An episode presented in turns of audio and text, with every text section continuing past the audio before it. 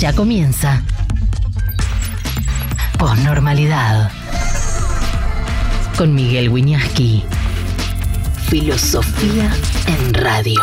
Sesión iniciada.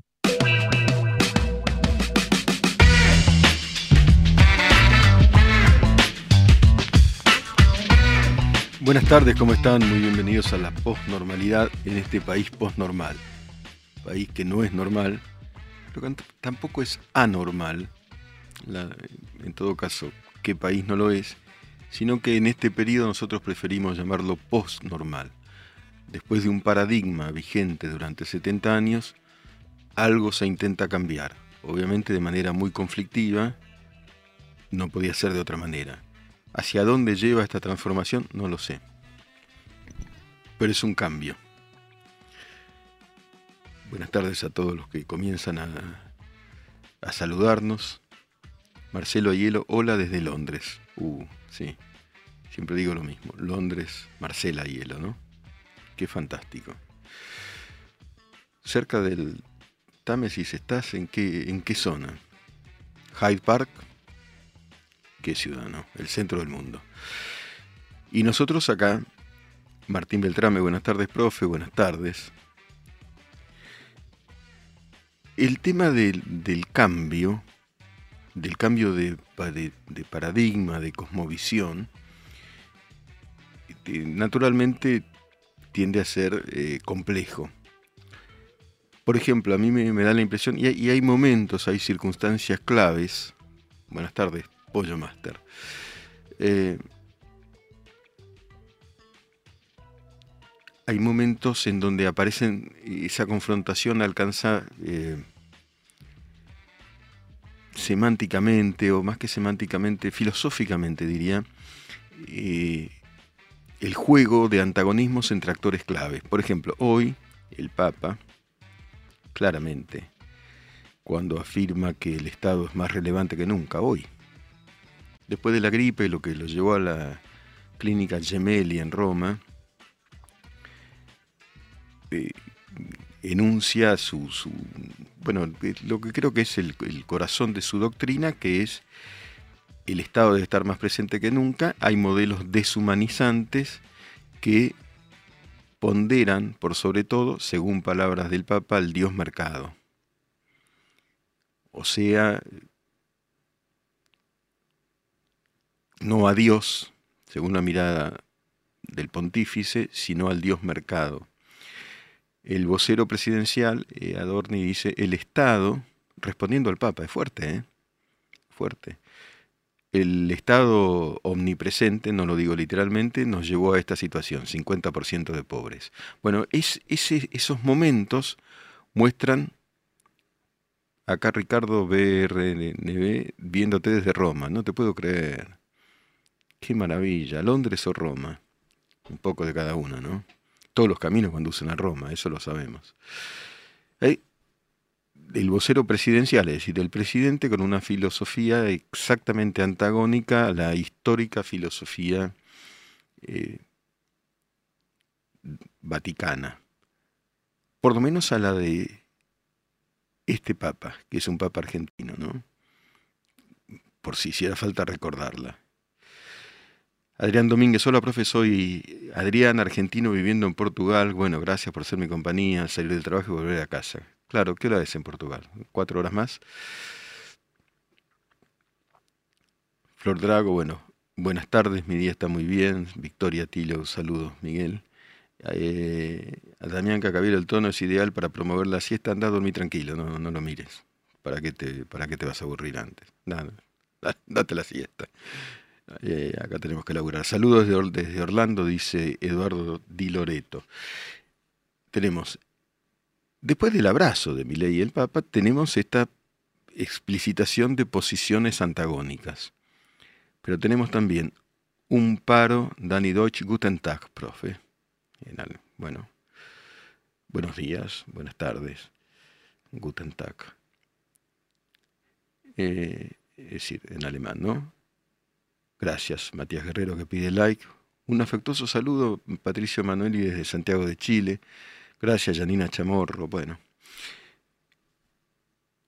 tenemos un paro eh, de, de los aviones, paro aeronáutico, no sé, la, la aeronáutica comercial. ¿Sirve para algo? Lo pregunto. ¿eh? 75.000 pasajeros varados. ¿Qué resuelve? ¿Mañana va a estar mejor? Sí, Flybondi está trabajando, Pollo Master, sí. Algunos, pero hay 75.000 parados. Eh, Vicky Parque, saludos desde Córdoba Capital. También me encanta. Martín Bautis, un gran saludo desde Bosnia. Qué genial. Bueno, Fabián, saludos de La Paz, Bolivia. Extraño mucho La Paz. Fabián, a pesar de que en la altura siempre ando círculo como un zombie, extraño mucho. Esa maravillosa ciudad.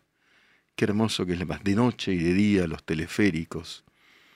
Y, qué complicada. El Inti y Limani, la montaña que protege a La Paz. Está siempre nevada. Es algo muy impresionante. Y a diferencia de...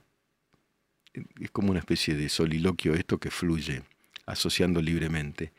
A diferencia de la Argentina, en donde en la montaña no hay en general edificación masiva, en La Paz, La Paz está poblada en las alturas.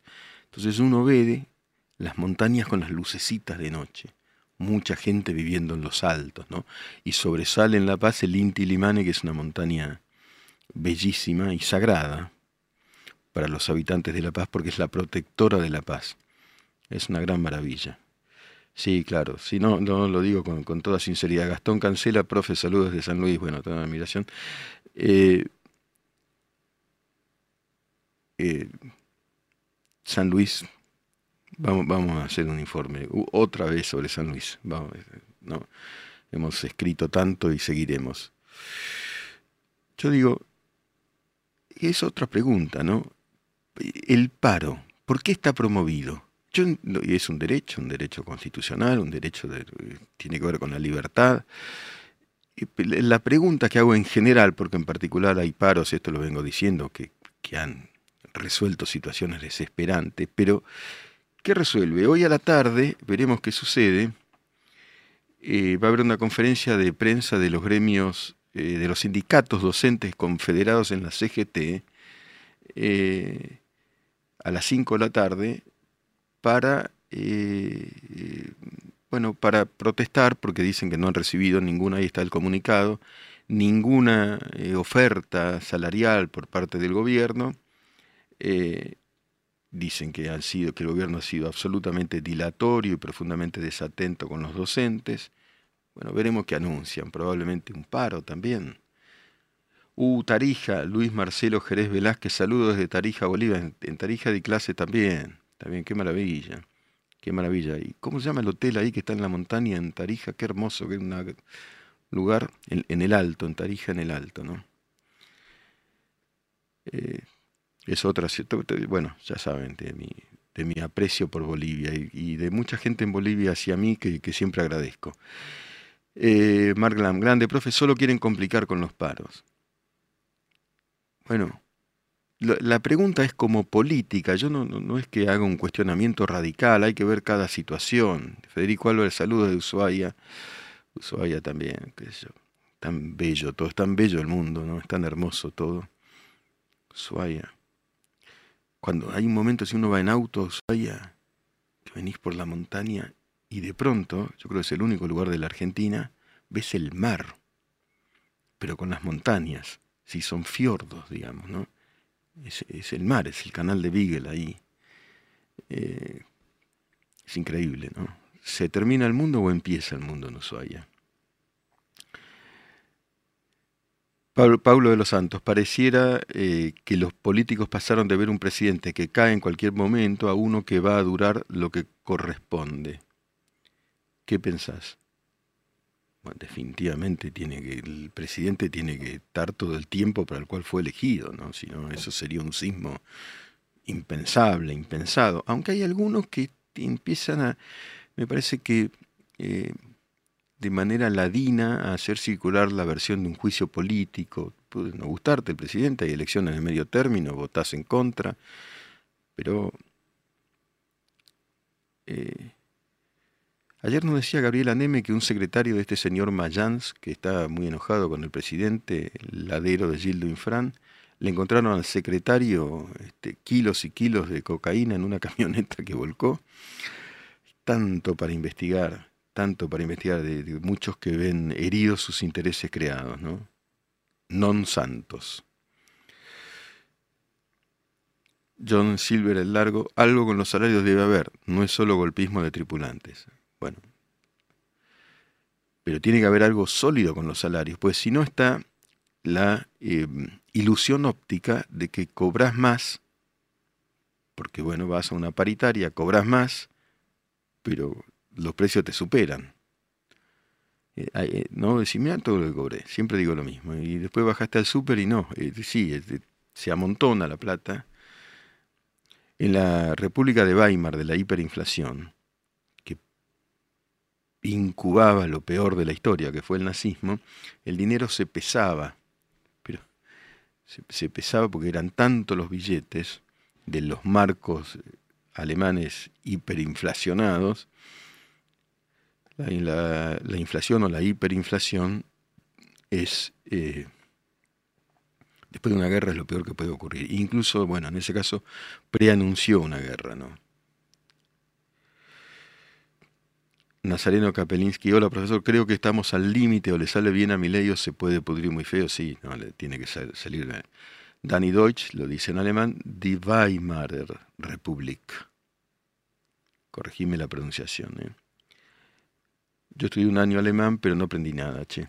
Porque había ganado una beca para ir a Freiburg a estudiar filosofía, no pude ir, cosas de la vida. Pero me olvidé de todo, no sé nada. Esa es la verdad, qué sé yo, qué lástima. Hay un reportaje que le hacen a Ana Arendt, que como sabemos era judía, tuvo que partir de, Alemania, exiliarse en los Estados Unidos, escribió La condición humana, es por supuesto Eichmann en Jerusalén, que es donde, donde gracias Dani Deutsch, no te puedo, no puedo creer lo que me decís, ese elogio dice que pronuncié perfecto. Bueno, hasta ahí llego, no sigamos desafiando mi alemán porque llego hasta ahí. Ni una palabra más puedo decir. Ana Arendt, eh, parte, extrañamente había sido amante de Heidegger, que un filósofo interesante, poético, críptico, muy críptico. Y Heidegger en un momento fue nazi. Ya lo dijimos acá, donde podemos lo decimos. Y eso es otra cosa como incomprensible, de una mente brillante que, que fue un orgánico del Partido Nacional Socialista. Pero bueno, Ana Arendt se fue, se casó con otra persona, hizo su vida.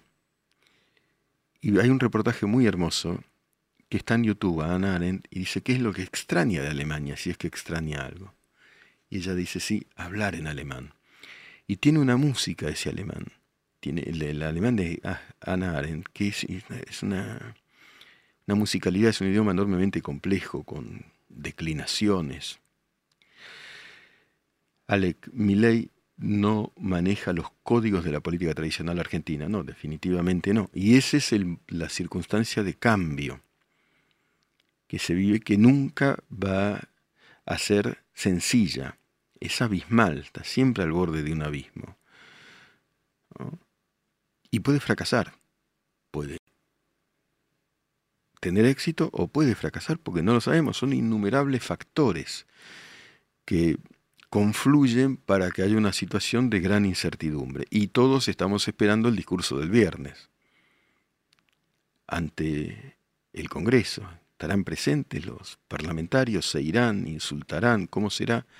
Tensión, tensión. Dame Fernet, así se hace llamar, basta escuchar dos palabras a los sindicalistas para darse cuenta de que va más allá de un reclamo salarial. Sí, bueno, en muchos casos sí.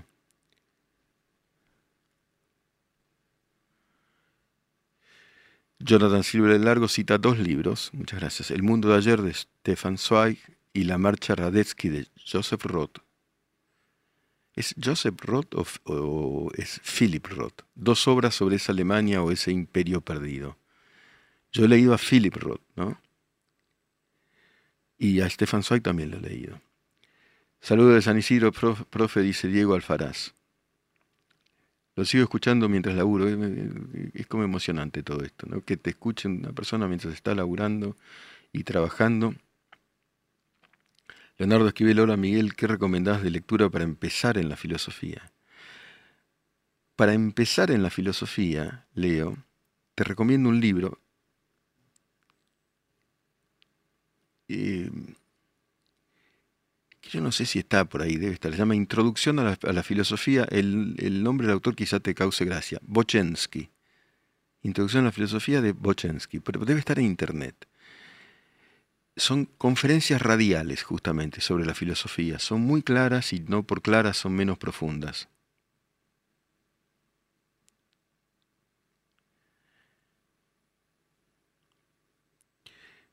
Eh, Danny Deutsch pregunta de Otto Xorseni que trajo Perón. Mira, Perón, son, no solo Perón, la ruta de las ratas de los nazis que llegaron a la Argentina, pero en la época peronista, es un tema bien complicado. Y acá vinieron personajes siniestros, ¿no?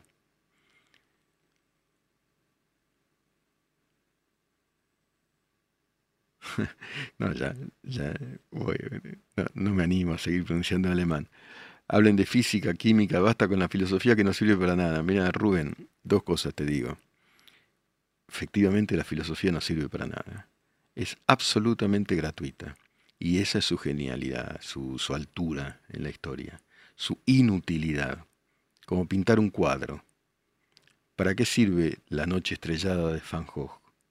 ¿Para qué sirve? ¿Para qué sirve eh, el Aleph de Borges? Es, es va por otro lado, va por otro lado.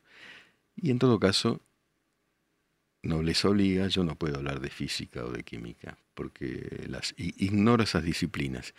Sí puedo hablar de semiofísica. Hola, Rotrota. Sí puedo hablar de semiofísica, que es la física de los signos. Semiofísica es una disciplina del matemático René Thom que analiza los signos. Los signos son las palabras, los la gente, lo que lees de lo que circula, sobre todo de las palabras. Si hay, si las palabras son tóxicas y agresivas, mayormente uno tiene un cierto poder predictor, la semiofísica. Algo puede estallar. ¿Para qué sirve el albatro de Baudelaire?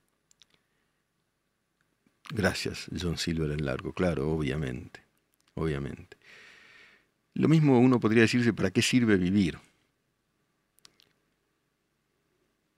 O como se afirma que decían los vikingos, vivir no es necesario, navegar es necesario. ¿No? Y navegar es eso, atravesar el mar de la vida. Semiofísica, digo, no semiótica. ¿eh? La semiofísica es una disciplina de un matemático que un día explico, porque ahora vamos a hablar, vamos a seguir con el feudo formosenio y vamos a hablar con Félix Díaz en, unos minutos, Félix Díaz, el cacique, en unos minutos porque estamos haciendo el informe semanal de nuestras investigaciones aquí en Neura, en este caso sobre Formosa. Tomás Ariel considera que la filosofía sirve, te mantiene la mente viva. Sí, no, no resuelve cómo arreglar una canilla, digamos, ¿no? Yo este, amo a Baudelaire, qué suerte eh, John Silver que lo, que lo traes, los poetas malditos franceses, ¿no? Daniela Horbatchuk, profe, ¿tiene opinión sobre lo de Morales? ¿Cree que el llanto es para tapar que tuvo presos a dos tipos como prueba dudosa?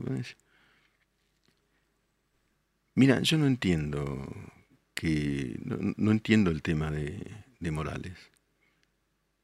No, me parece que la verdad es que hubo, y ayer lo dice, lo, dice muy bien una persona que lo trata con muchísimo afecto, que es la periodista que yo aprecio enormemente, Rosario Agostini de Jujuy, que le tiene afecto a Morales y dice, pero hay una asimetría legal. Bueno, probablemente él se sienta muy dañado, ¿no? Las redes se, se daña y se agrede mucho. No, yo opino que es una barbaridad que esas personas que fueron detenidas cincuenta y pico de días, este, contaba uno de ellos, Morandini, desnudo,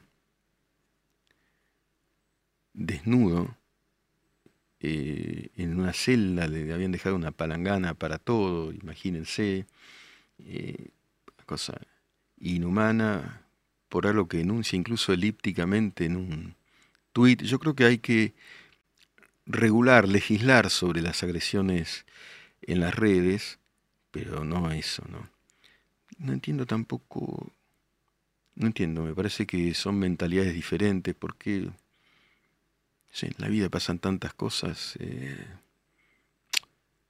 no quiero hablar de la vida privada de, nadie, ¿no? Pero me, me, cuesta entender tanta enjundia frente a rumores. En fin, aunque fueran verdaderos. No me interesa, no me interesa lo, que hace cada uno con su vida, puertas adentro. Por eso no entiendo, porque se hace público lo... No, no, quiero rozar ni herir a nadie. Eh, Bukele un poroto, dice Esteban Paz. Dice lo que hicieron. Ah, mirá, John, John Silver el largo dice, si eso es el bien, entonces somos el mal, dice el poeta maldito. Qué genialidad, ¿eh? Si eso es el bien, entonces somos el mal. Qué genialidad. Muchachos, ustedes me avisan cuando esté Félix Díaz, ¿no es cierto? Eh, miren, eh, tanto la filosofía como la poesía, como la literatura, como la pintura, como la escultura, no tienen una utilidad inmediata. ¿Para qué sirve la, la piedad de Miguel, de Miguel Ángel? La piedad, ¿vieron eso? ¿Se puede expresar la piedad de otro modo? O el David, ahí en Florencia, ¿para qué sirve? No. Sin embargo, eso es lo genial, que no sirve en primera instancia. En primera instancia no. Serge, profe, saludos desde Jujuy. Morales hizo mil y unas operaciones a políticos locales. Este karma nos da un poco, un poco de alivio. Por fin alguien, por fin alguien poderoso.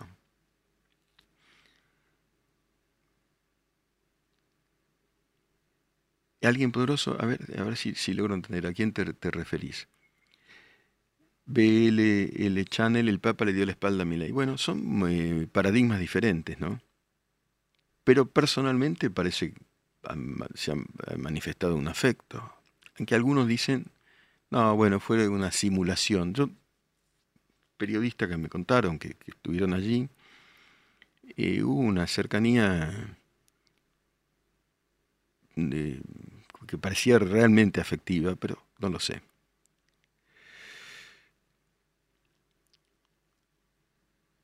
Mary Ramos, saludos de la playa, ahí sí que me da muchísima envidia. Muchísima envidia. Eh, almorzando en el trabajo, dice Lisa, mirando el programa. Ah, por fin, dice Cés, le toca a alguien poderoso, la justicia de la provincia parece una sucursal de la UCR. Lo que digo, el radicalismo no dijo nada, ¿no? La, presidencia del radicalismo, el radicalismo sobre estas detenciones. No se ha pronunciado. Alec dice que no le creen al Papa. Bueno, hay muchos que les creen y otros que no le creen. A ver, Pablo Andrés Piraíno. Miguel, ¿realmente ves un cambio con las políticas de Milei? Hablo con algunos conocidos en posiciones políticas y dicen que todo es una mentira y no está tocando a nadie. No, me parece que algo toca, ¿eh? A mí sí, eh, pero como enseña Hegel, ¿no? La historia se lee después que ha ocurrido. El búho de Minerva levanta su vuelo al caer la tarde. Es decir, el búho, que es el símbolo de la filosofía, observa después que pasó la historia, porque antes no, no podés saber el resultado.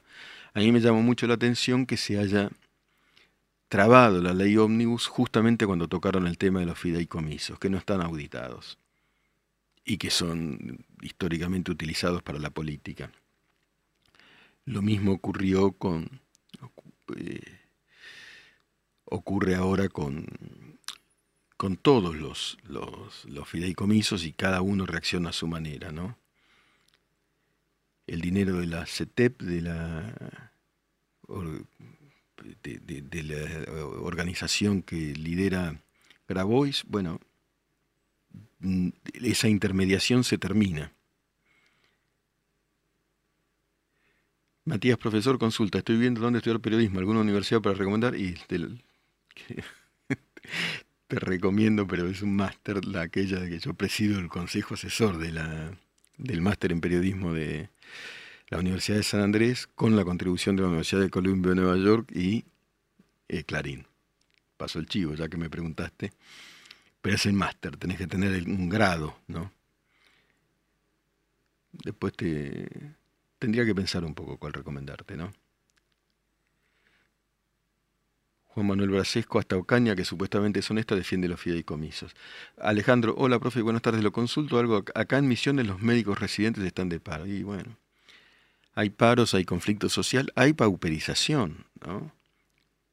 Mientras haya eh, pobreza en estos niveles, va a haber, va a haber eh, definitivamente conflictos, paros, sacudones, sismos Francisco Vega Peña, el problema en la Argentina son los propios argentinos. todo, país tiene, tiene problemas internos, ¿no? Y algunos son mucho más graves que los nuestros, ¿no? Guerras, sangrientas, aun cuando estamos en un momento gravísimo para nuestros umbrales.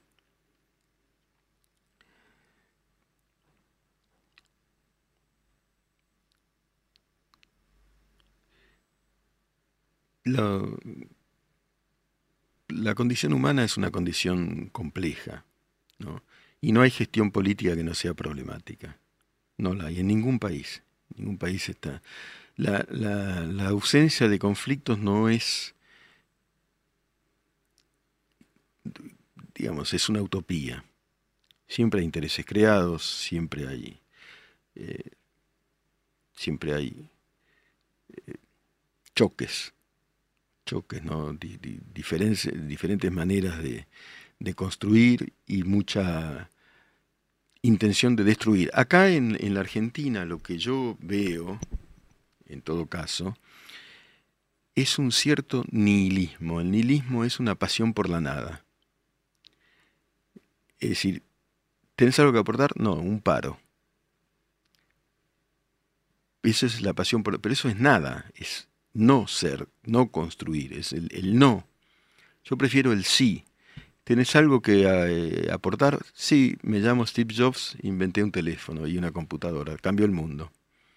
O me llamo Elon Musk, tengo SpaceX y te llevo al universo. The, infinity and beyond, al infinito y más allá. No hago un paro ¿Entendés? Yo digo la creatividad, la innovación, la innovación permanente, eso cambia una sociedad. Para eso tiene que haber condiciones que apuesten a la creatividad, justamente al aprendizaje perpetuo, eh, al intento por descubrir, por estar alerta hacia lo nuevo. El argentino es caprichoso, dice Rubén. Bueno, yo lo que veo es Claro, o Ana María Parrachiak, o como los japoneses que trabajan más horas cuando hacen paro, como modo de protesta. Bueno, esa es una manera diferente. Macintosh, acá en Misiones, comenta, está pasando cosas, están pasando cosas graves como presentación de tres empresas de transporte de licitación pública que pertenecen a la misma empresa. Misiones me dicen, tiene alguna cosa bastante parecida a Formosa. Tenemos que indagar ahí. Tenemos que indagar. Yo pienso que el que para en salud es en vano, ya que no es un paro general. Ejemplo, los quirófanos. Ah, porque en misiones hay paro. A ver, no es un paro general. Ejemplo, los quirófanos y las, terapias se hacen paro. ¿Qué diría la sociedad? Bueno, por eso el, yo lo que me pregunto es qué aporta. Pero ojo, no lo descalifico en particular. Hay que analizar caso por caso. Miguel, ¿qué me decís del gobierno de Cuba? Cuba es una de las dictaduras más longevas de, la historia latinoamericana. Es una atrocidad desde 1959. Una tiranía del principio al fin y del fin al principio.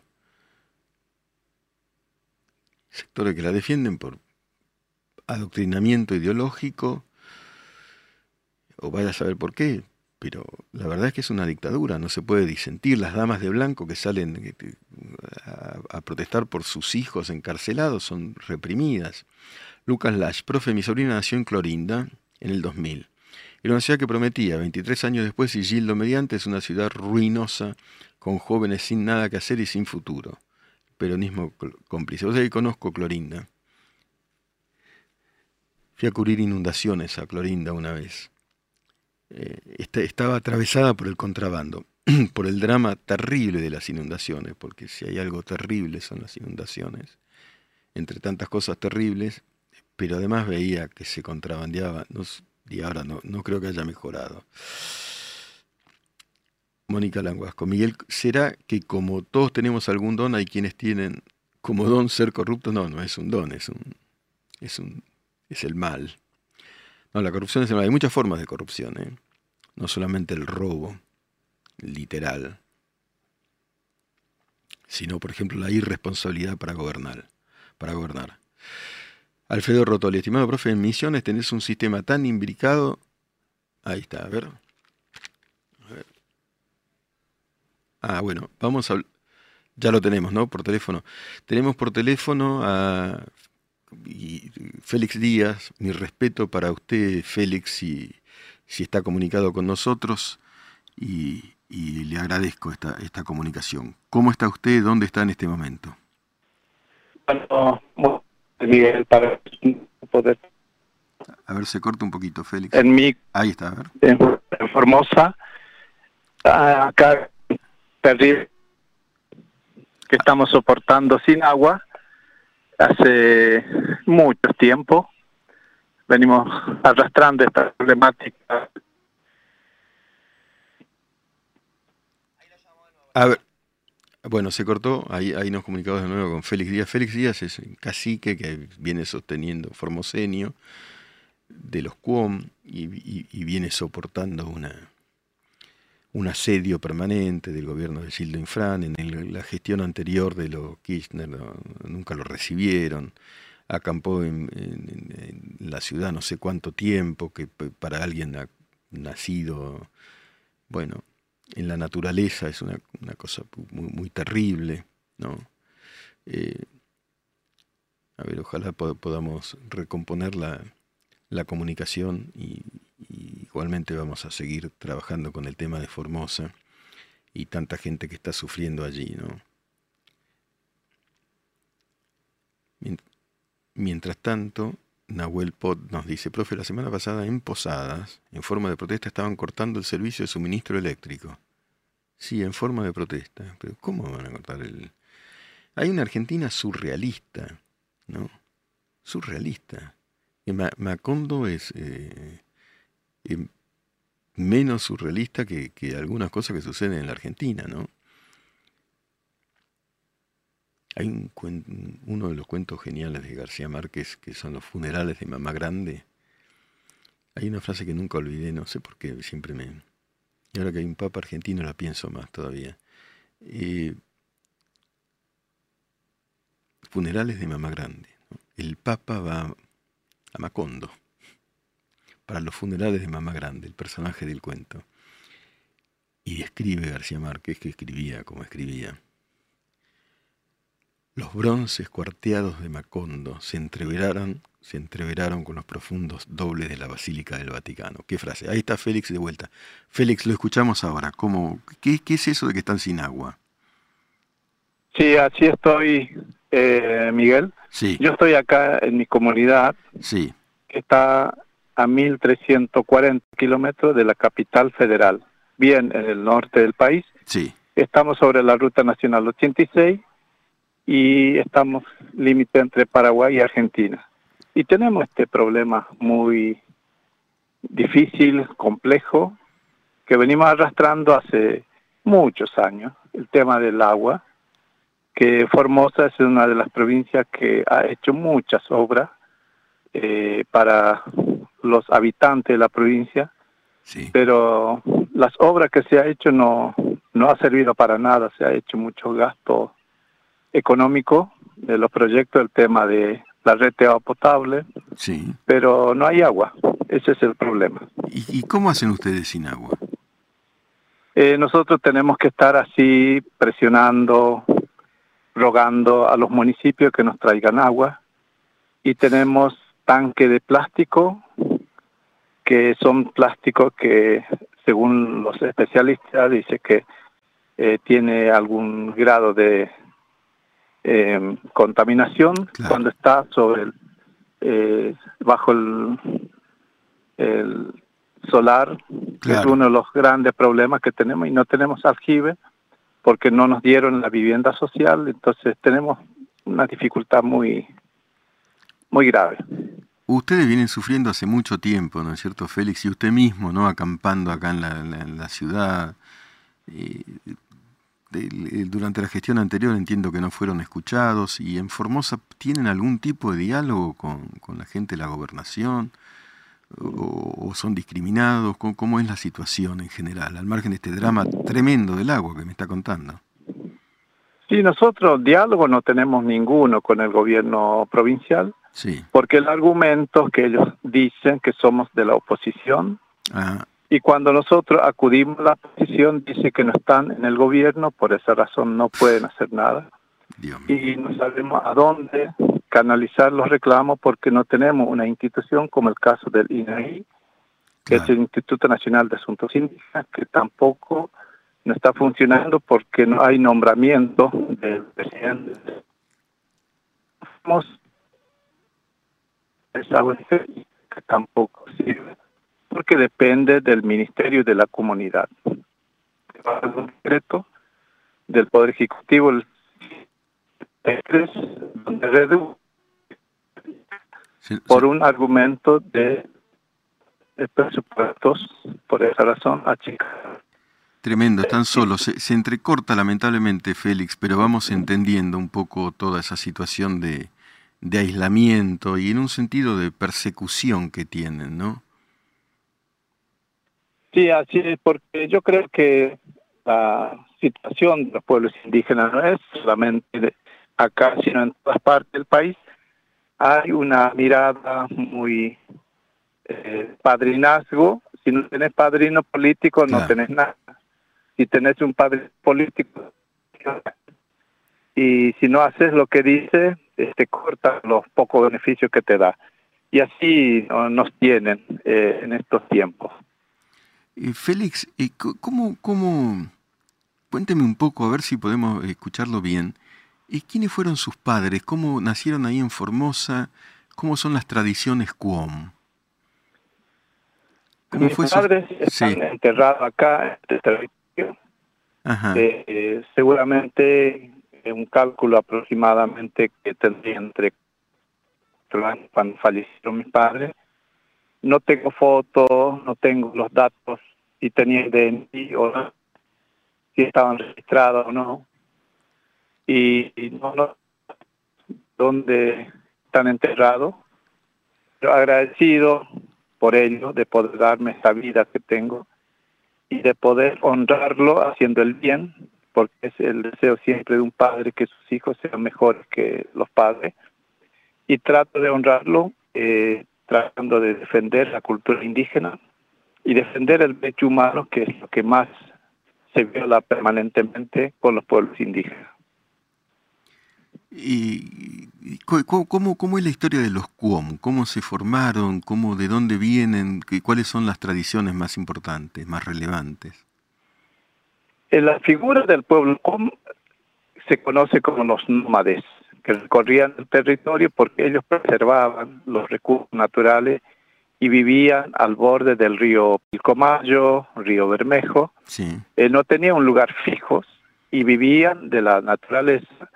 Por esa razón nosotros como indígenas siempre decimos que el monte es nuestro supermercado. ¿Por qué? Porque ahí tenemos la medicina, el alimento, la espiritualidad, la materia prima para hacer nuestras artesanías, la pesca, la, recolección. Entonces no, no nos consideramos dueños de la tierra, ajá, sino nosotros nos consideramos como naturaleza también.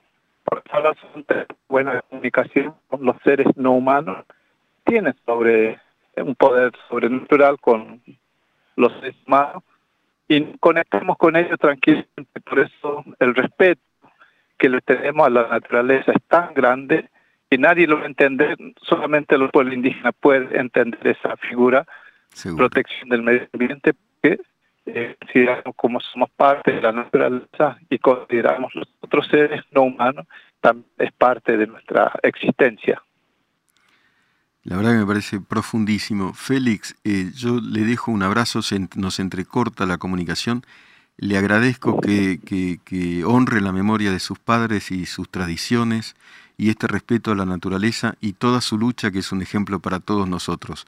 Ya volveremos a comunicarnos, Félix. Un abrazo muy profundo desde aquí. Muchísimas gracias, Miguel. Espero que podamos conocernos personalmente y charlar tranquilamente. Pero seguro. Un fuerte abrazo para vos y gracias por la comunicación. Por favor, me voy a ir a Formosa y nos vamos y usted me va a explicar allá in situ cómo son las cosas. Abrazo enorme. Gracias, Félix. Abrazo. Se escuchaba mal la comunicación con Félix Díaz. ¿Cómo se iba a escuchar? No tiene ni agua. Es un gran esfuerzo para él comunicarse con nosotros. Y lo valoramos. No tienen agua en una provincia surcada por ríos. Miren, el río Pilcomayo, que tengo la suerte de conocer, es, y alguno de ustedes lo debe conocer también, y el Bermejo, son ríos poderosos. Una provincia de un poderío feudal eh, que arruina eh, la potencia de la naturaleza. Cuando Félix Díaz dice respetamos la naturaleza, es algo muy profundo estaba muy profundo. Por eso, ¿cómo se iba a escuchar? ¿Cómo se iba a escuchar? Gracias, eh, muchas gracias Gerardo Alberto Pérez, eh, bueno, Manuel Gil, eh, en fin. Todos, pero como dice Mary Ramos, pobre gente, Dios mío. Dios mío, porque viste, la vida es una ruleta, te tocan hacer com y en Formosa. Y no vas a tener agua vas a tener agua que se contamina por el plástico de la que podés almacenarla para... ¿Y cuál es la tradición? La tradición cuom es respetar la naturaleza, honrar a los padres, hacer el bien. ¿Por qué lo persiguen? ¿Puedes explicar por qué lo persiguen? ¿Cómo que porque son oposición? ¿Qué sé yo? Son oposición a la, al sometimiento y a la discriminación. Y todo ese, el INAD y todo eso, ¿qué hicieron por, por ellos? Nada. Ahí está Félix. Yo creo que es importante comunicacionalmente que la comunicación con Félix Díaz haya sido, haya tenido esos cortes y, esas, y ese ruido porque es así. Porque están incomunicados en buena medida. Expresa lo que sucede ahí. Bueno, vamos a leer el poema. En la postnormalidad la poesía se lee de pie, en este caso el célebre poema de Constantín Cavafis, Itaca. Cuando emprendas tu viaje rumbo a Itaca, ruega para que el camino sea largo, lleno de aventuras, lleno de experiencias. No temas a los lestrigones, ni a los cíclopes, ni al colérico Poseidón. Seres tales jamás hallarás en tu camino, si tu pensar es elevado, si tu emoción es elevada, para que toque tu espíritu y tu cuerpo, el camino tocando tu espíritu y tu cuerpo. Ni a los lestrigones, ni a los cíclopes, ni al salvaje Poseidón encontrarás si no los llevas dentro de tu alma si no los yergue tu alma ante ti. Pide que el camino sea largo, que muchas sean las mañanas de verano en que llegues, con qué placer y alegría. Detente en los emporios de Fenicia y hazte con hermosas mercancías, nácar y coral, ámbar y ébano, y toda suerte de perfumes sensuales, cuanto más abundantes perfumes sensuales puedas tener. Ve a muchas ciudades egipcias a aprender, a aprender de sus sabios, Ten siempre a Itaca en tu mente. Llegar allí es tu destino, mas no apresures nunca el viaje. Mejor que dure muchos años y atracar viejo ya en la isla, enriquecido de cuanto ganaste en el camino, sin aguantar a que Itaca te enriquezca. Itaca te brindó un hermoso viaje. Sin ella no habrías emprendido el camino. Pero no tiene ya nada que darte aunque la halles pobre, Itaca no te ha engañado. Así, sabio como te has vuelto, con tanta experiencia, entenderás ya qué significan las Itacas.